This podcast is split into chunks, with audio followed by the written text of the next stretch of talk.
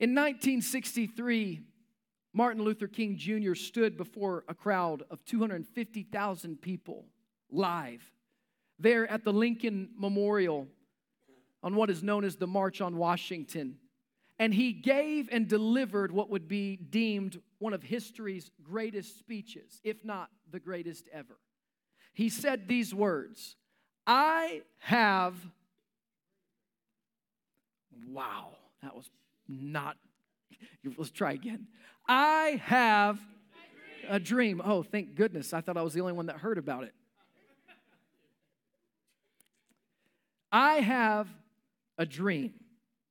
Millions would also watch because the speech was televised. And he called upon his religious roots, if you didn't know that.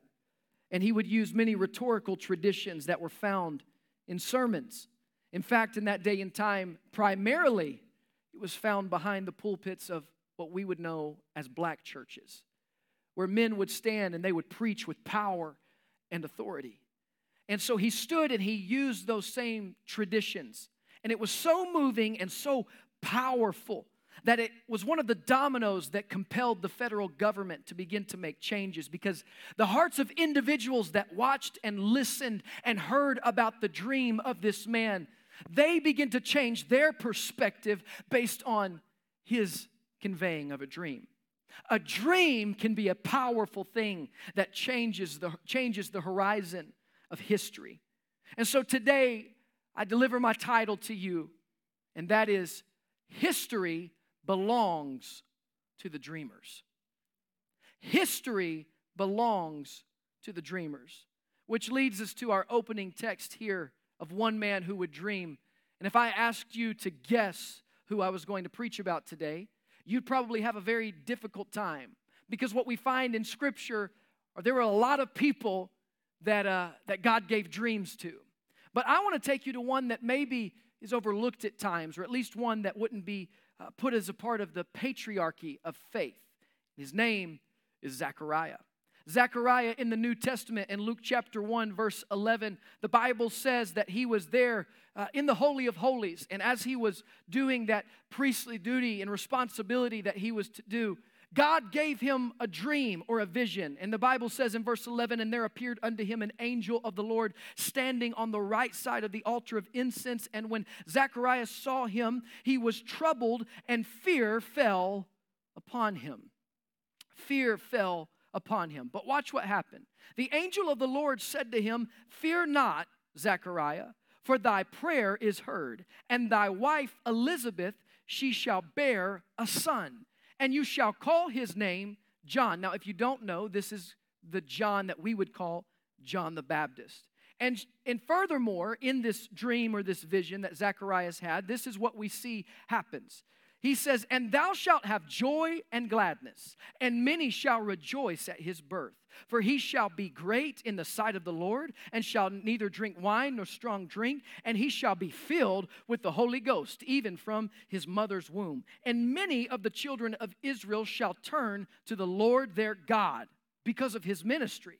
And he shall go before him in spirit and the power of Elias or Elijah, the prophet, to turn their hearts of the fathers to children, and the disobedient to the wisdom of the just, to make way the ready, ready the way prepared for the Lord. Now, Zacharias had such a hard time believing this that the scripture says he looked and his immediate response to this big dream that God had placed and given him. He said, How can this be? For I am old in age, an old man. You see, he and his wife Elizabeth had been praying for a son or a child for many, many years. And now, when the Lord finally decides to respond, it seems as if it's too late. And so he responds with doubt. You see, sometimes the dream that God places within us is so great and seems so out of our control that the first thing that happens when we hear it or when we see it is we doubt it. We say, that's too much. There's no way it can be that. I am old. I am barren. There's no chance that that could happen through me. Why is it that Zechariah would doubt?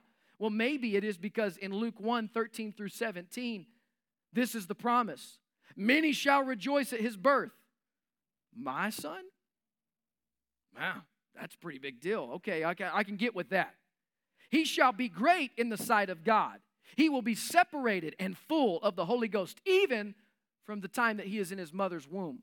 So Zechariah now is saying, Man, that seems, that seems pretty intense. Listen, I've got a son. He's pretty awesome. That joker didn't get the Holy Ghost in the womb, I'll tell you that. Got filled. It wasn't the Holy Ghost, man. He came out crying, kicking, and angry.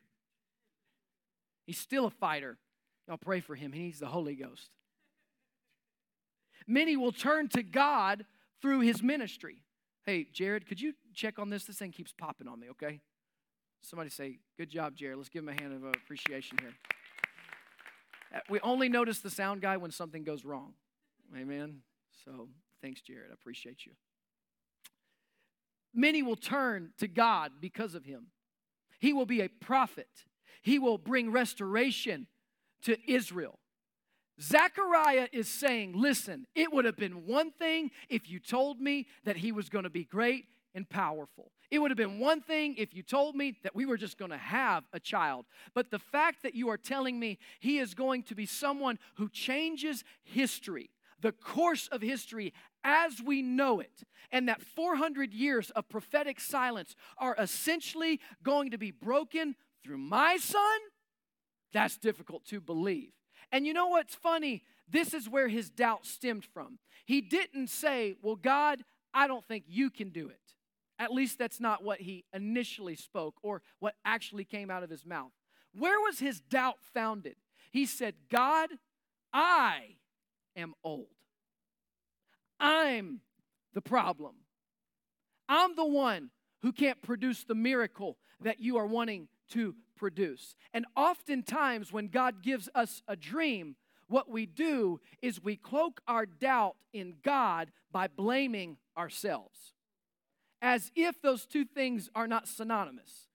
Because when you doubt whether or not God can do it through you, you doubt whether or not God can do it at all. Come on.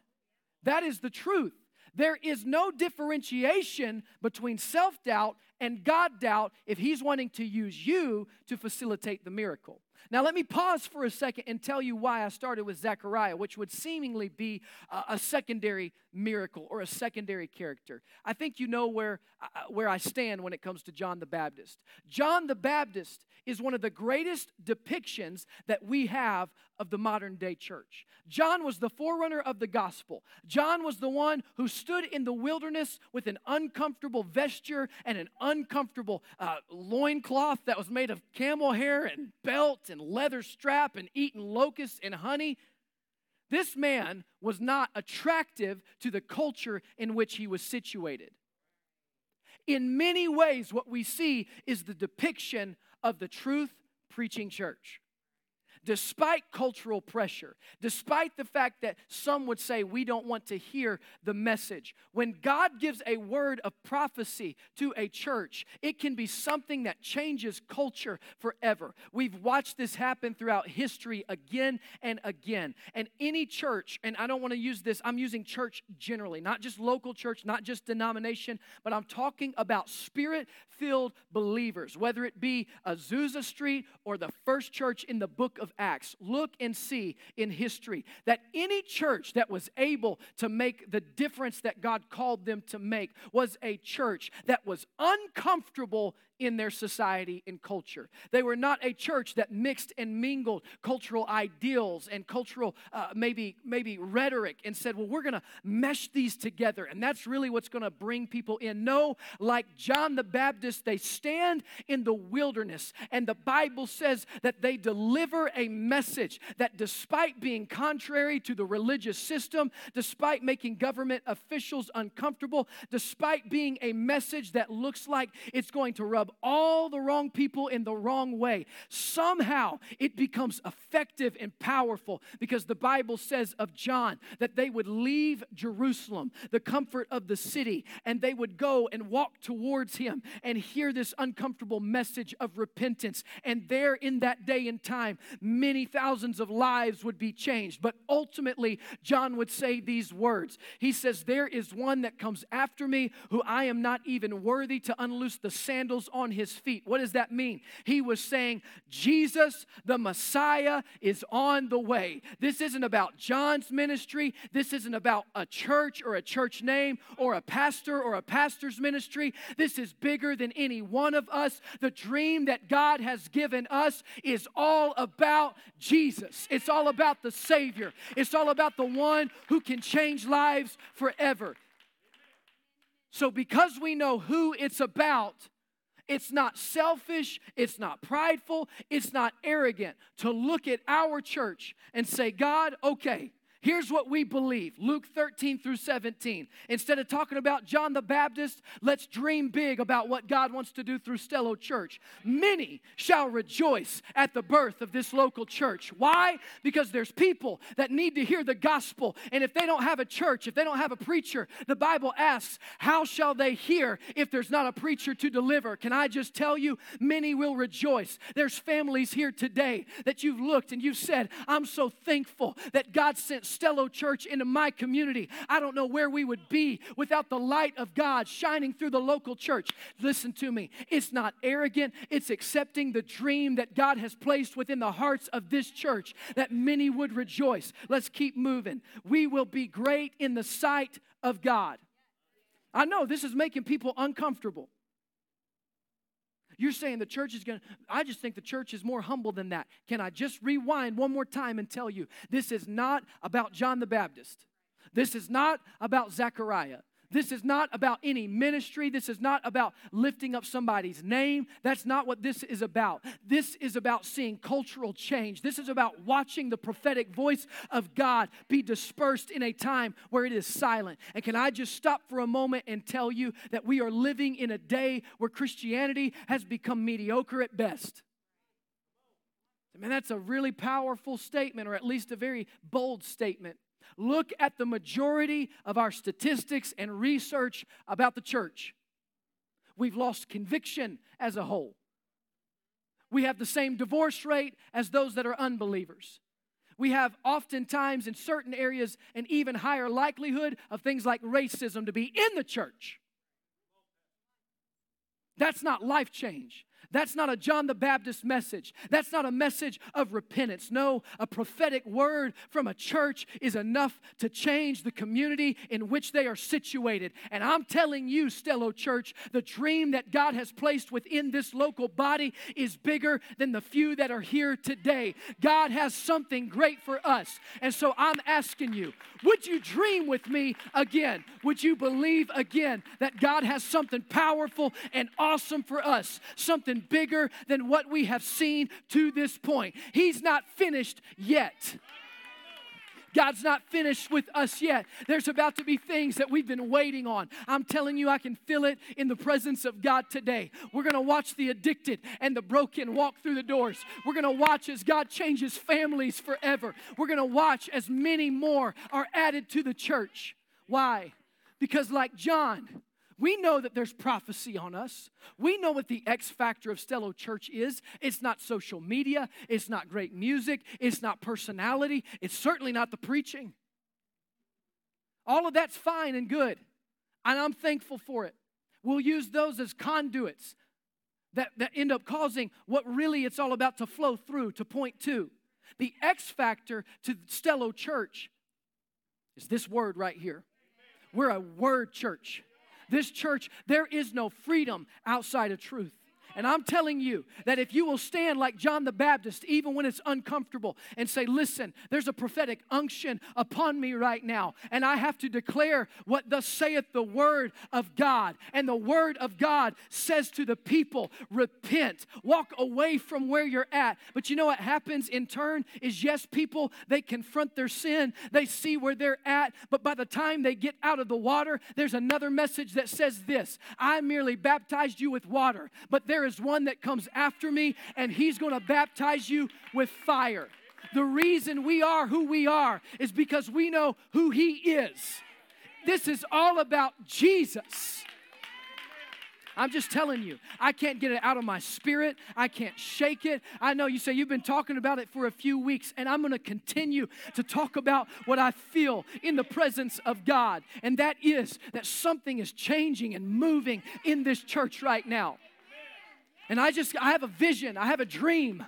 I feel like Zechariah. I feel like I feel like I've stood in the presence of God. And the dream that I feel in the presence of God is not one that lifts any of us up on pedestals or causes us to have pats on the back or gives us some sort of reputation. No, the dream that I can feel in the presence of God is those that are hurting and broken and halt and lame, leaving their brokenness and saying, God, I need more. I need you to move in my life. The Bible says that John the Baptist stood and as he began to deliver the prophetic word of God, like we do as a church, separated, full of the Holy Ghost, prophetic word, a word of salvation, a word that restores generations. That's what this word of God does. That it was not the religious that were impressed. Come on. The, re- the religious will never be impressed by the dream that God has placed in our hearts. That includes those within the denomination at times and those outside of what we would call our denomination. Some will doubt. Some will doubt the dream. Some will look and say, I don't know. I don't see it. I'm not sure it's there. And they'll be able to point at all of the vulnerabilities and make some up. And if you don't think we see our own vulnerabilities, and if you don't think we feel like Zechariah when we hear the dream, and our first instinct is to go, I don't know about us. I don't know if we're going to be that church. I'm not sure if Stello's really cut out for that. You listen to me. I understand that. If anybody understands it in a deep way, it is the man that stands behind this pulpit on a near weekly basis and realizes, God, I don't have enough skill. I don't have enough charisma. I don't have enough talent. And you know what? I'm so thankful for that because if I did have all of enough of those things, then I might I might get to a place where I actually try to take the credit for what God is doing. But the great thing is God had to get Zechariah to a point where he was so old and stricken in years that the only way that he would have a child is if God himself gave him the dream and the promise. And so God is looking, he's saying, Stello, you don't have enough resources. You're not big enough. You're not great enough. But if you're going to do what I've called you to do, and if you're going to be the church that I've called you to be, and if the dream is going to be fulfilled through you, once it does happen or as it is happening, you're going to look and you're going to know who to give credit to. Because the dream that God has placed within Stello Church is so big and so great that only God Himself could deliver it. I feel that in the Holy Ghost. So let us not doubt God's dream with a false humility that points back at us. That's false humility. But also, we can look at other characters in the Old Testament. We'll start that had dreams as well. One that was equally prideful to Zacharias, but not in a false humility way, in a straight, arrogant way, was that young man named Joseph. Not the one in the New Testament, we'll get to him, but the one in the Old Testament. The one who had 12 brothers, who had a coat of many colors. The Bible says there in Genesis 37, 6 through 11. If you have it, let's throw it on the screen. We'll read together. And he said unto them, This is what Joseph said Hear, I pray you, this dream which I have dreamed. let's just stop right there. Oh, man. Spoken like a young, arrogant man right there. Hear, I pray you, this dream which I have dreamed. Now, if he had said to them like something in the dream that was like, You guys are going to you guys are going to be blessed better than the rest. They might would have said, Joseph, keep preaching. But listen to what Joseph's dream was. Here I pray you this dream. And he said unto them, after this, verse 7 Behold, we were binding sheaves in the field, and lo, my sheaf arose and stood upright. And behold, your sheaf stood round about and made, uh, which is basically obedience, is that word, to my sheaf. They all fell before my sheaf. These, these brothers are like, hold my coat of many colors. I'm about to, I'm about to kill this guy. Next verse. And his brethren said to him, Shalt thou indeed reign over us? Or shalt thou indeed have dominion over us? And they hated him yet the more. Why? For his dreams and for his words. Next verse. And he dreamed yet another dream and told it to his brethren and said, Behold, I have dreamed a dream more. And behold, the sun and the moon and the eleven stars, they were obedient to me again. Now, even the heavens are bowing down to this Joseph, and he keeps telling everybody about his dream. Did you notice that they hated him for two reasons? His dream and his words. You can't control your dream, but you can control your, yeah. How you talk about your dream might actually have something to do with the way that people respond to your dream. Mm, next verse. And he told it to his father and to his brethren, and his father rebuked him. Now he was the favorite son, so you knew he was doing something wrong now, and said unto him, What is this dream that thou hast dreamed? Shall I send thy mother and thy brethren indeed come to bow down ourselves to thee to the earth? Next verse. And his brother brethren envied him, but his father observed the saying. You see what you've got to understand about Joseph's father, Jacob. Jacob was also a dreamer. In fact, you remember the story of Jacob's ladder, don't you? The Bible says that there God begins to show him an open heaven. And we know that we see the, the idea of a name change happening and wrestling happening. All of these dreams are a part of Joseph's lineage. And then you go to uh, Joseph's great grandfather, Abraham. You may have heard of him. That was just a joke. Abraham was certainly a dreamer. In fact, Abraham took the dream and the vision that God gave him so seriously that the Bible says he left and he went on a journey that would pull him away from his roots of religion and his family. Many believe that Abraham was a, a worshiper of false gods prior to hearing this word from the one true God. It caused him to change everything, all based on a dream. Here's what I'm telling you is that when God gives you a dream, you will respond to it in many different ways. There's going to be a temptation to doubt. There's going to be a temptation to flaunt. There's going to be a temptation to wrestle with God. There's going to be a temptation to do many things with the dream. But listen to me. If you will embrace the dream that God has placed within you, Stello, if we will embrace once again the dream that God has placed within this local church, I'm telling you, it will change individual lives. It'll change maybe some of you, it'll change your financial situation. Others of you, it will change the, the members of your family, many of you, man, I feel the Holy Ghost right here. If God gave you a dream that you're going to have children, you may feel like Abraham, you may feel like Zechariah, and you're saying, God, why hasn't it happened yet? We, we literally want sons and daughters. I'm not talking metaphorical or figurative. There are, there are families in this place right now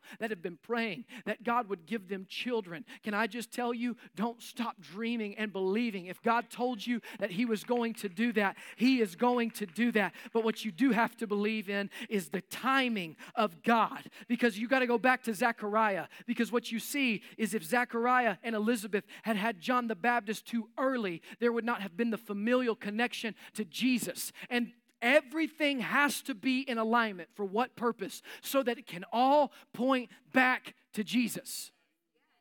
Everything that God wants to do in Stello Church has to be in alignment and in right timing because it's not about us.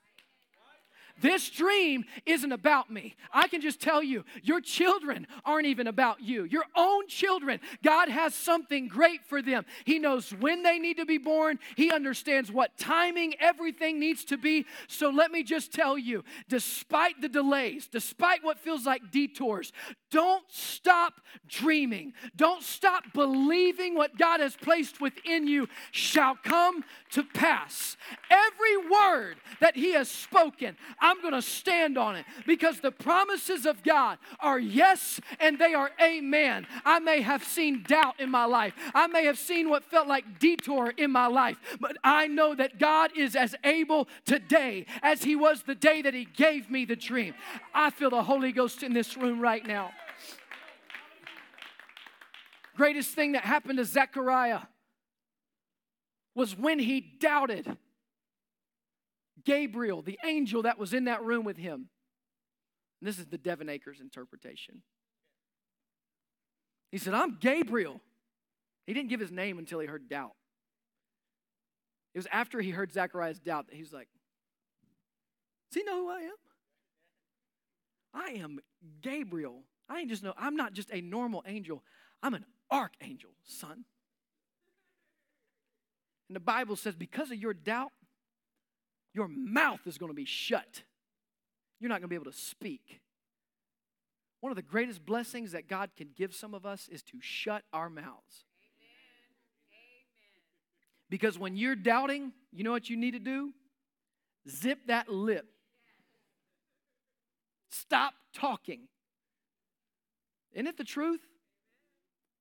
One of the best responses you can do when you're doubting the dream that God has placed in your heart. And if you think for one second, man, I feel, I feel like I need to clarify and justify for about two more seconds, and then I'm going to stop doing this. But let me do it one more time. If you think that I'm talking about some blab it and grab it, some sort of, uh, uh prosperity gospel that says that this is, you got a dream in your heart and it's all about materialism, and you're, listen, God may bless you in financial areas so that you can have certain, uh, certain power in his kingdom to, to cause things to come to pass. I'm praying that God would bless your finances, bless my, all that stuff. But I'm not talking about that 21st century version of this. I'm talking about a dream that's all about Jesus, even if that means that I have to give some things up. We, we talked about that last week when we talked about the rich young ruler. So we know that. So when I talk about the dream that God has given, it may look like my children going on a foreign missions field and me crying a lot of tears. Because can I just say this? John the Baptist certainly wasn't what Zechariah would have thought he should have been. This man was like thinking, you know, we're priests. This is a pretty good way to go about it. John, here's your sweet priestly robe and garment. We take this seriously. This is the will of God. We've always been a part of this tribe. Just go ahead and see how it fits. John's like, how about locusts to eat, honey, and uh, leather straps, camelback hair on my just, mm. how's that for you? Zechariah's like, not what I had in mind. Because the fulfillment of God's dream in your life doesn't look like what you've ever seen before. Often. And that may even be, I've watched people struggle and they think that they're, they've done something wrong when their children radically obey God because it hurts because we've been taught that if we're going to fulfill the dream that God has for us, it's always going to feel good. But it's not.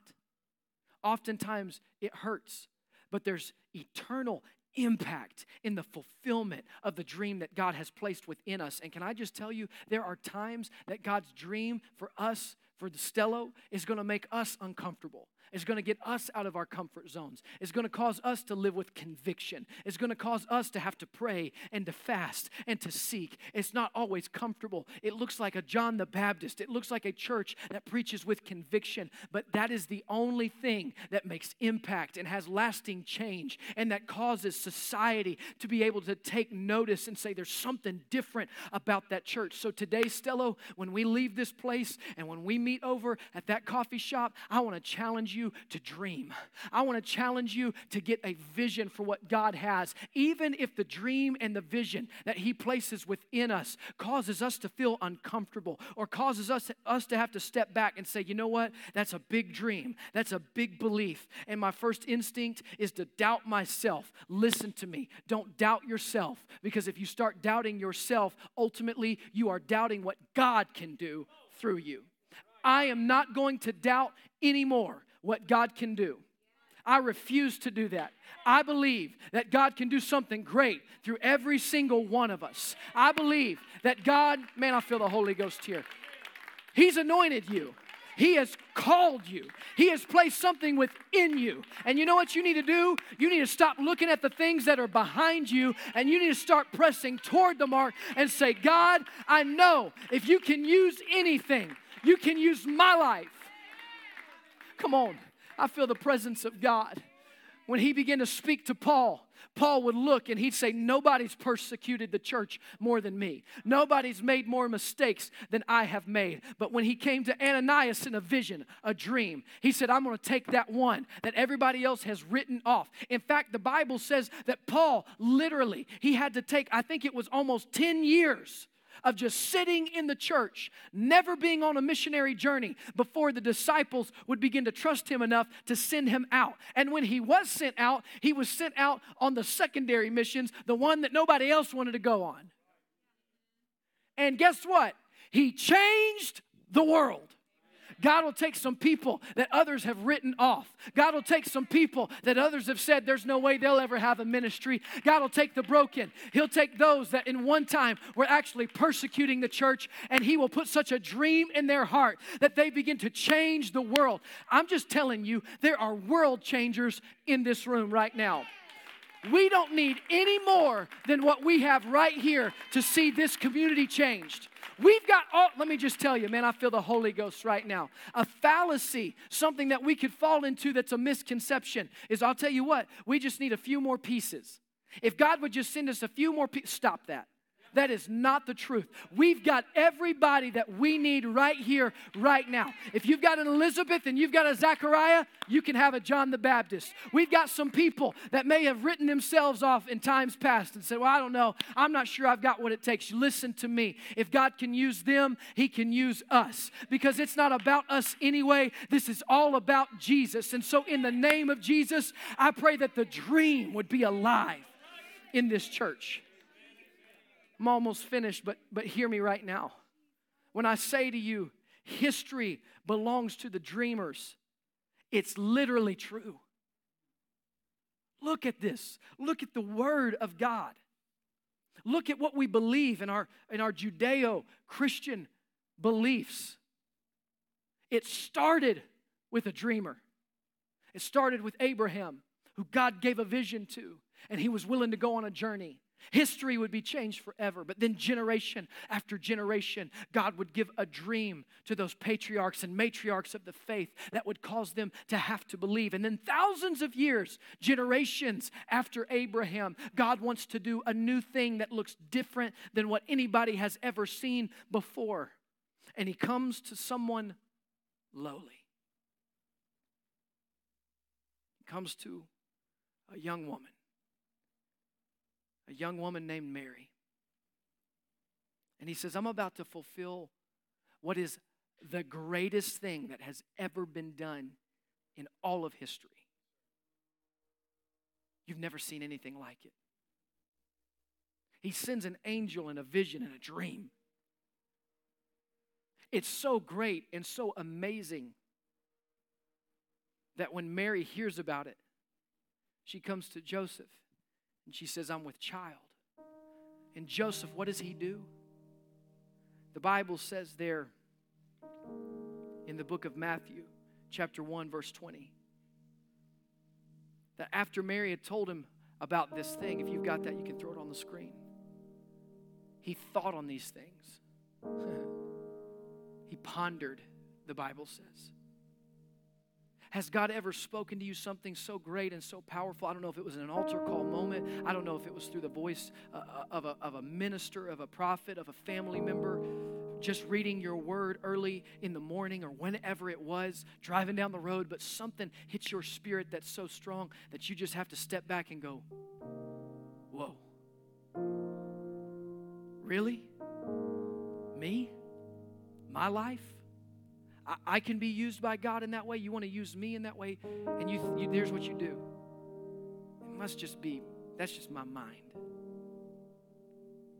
Now that's just sometimes I get a little I get a little fired up. You start doubting.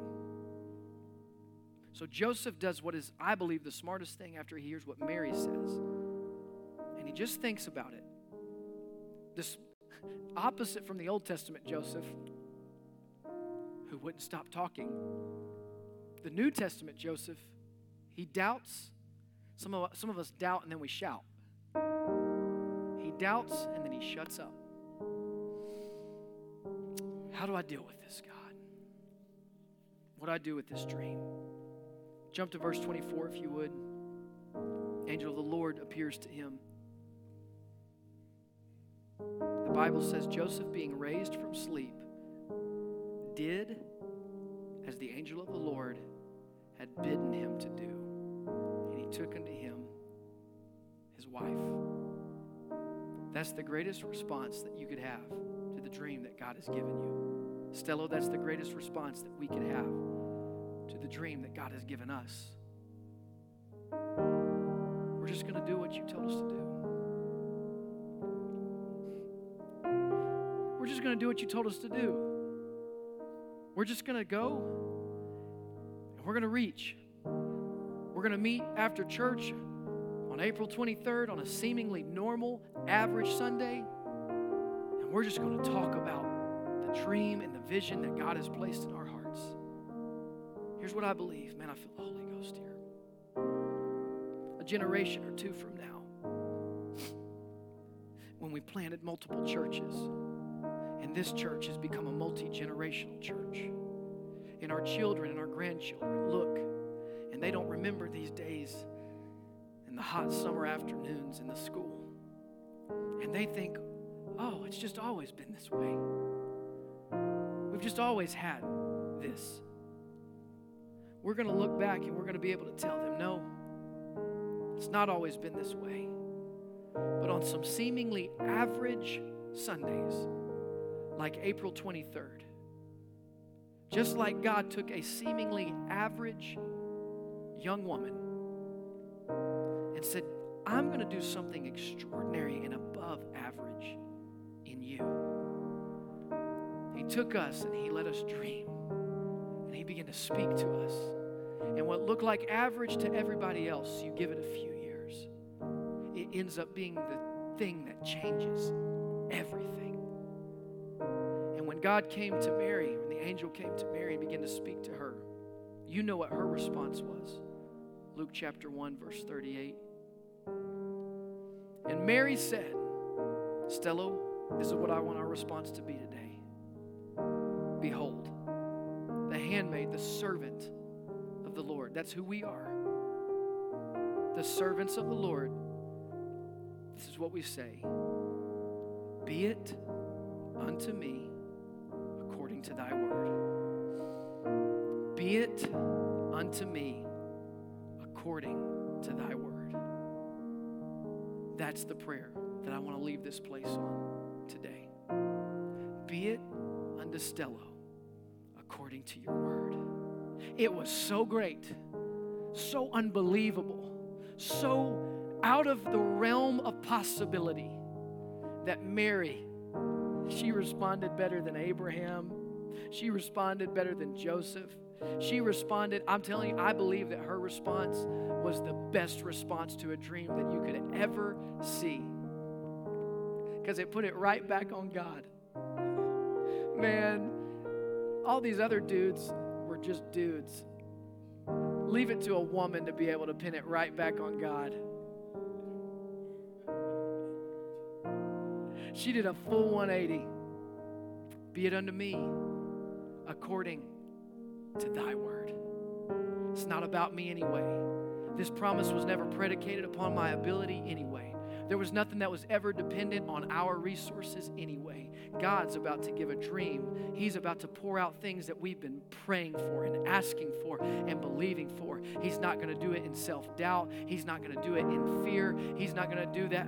All of those things, we just need to shut our mouths when it comes to that. But what we need to respond with today is we need to say it Lord, according to your word, be it unto us.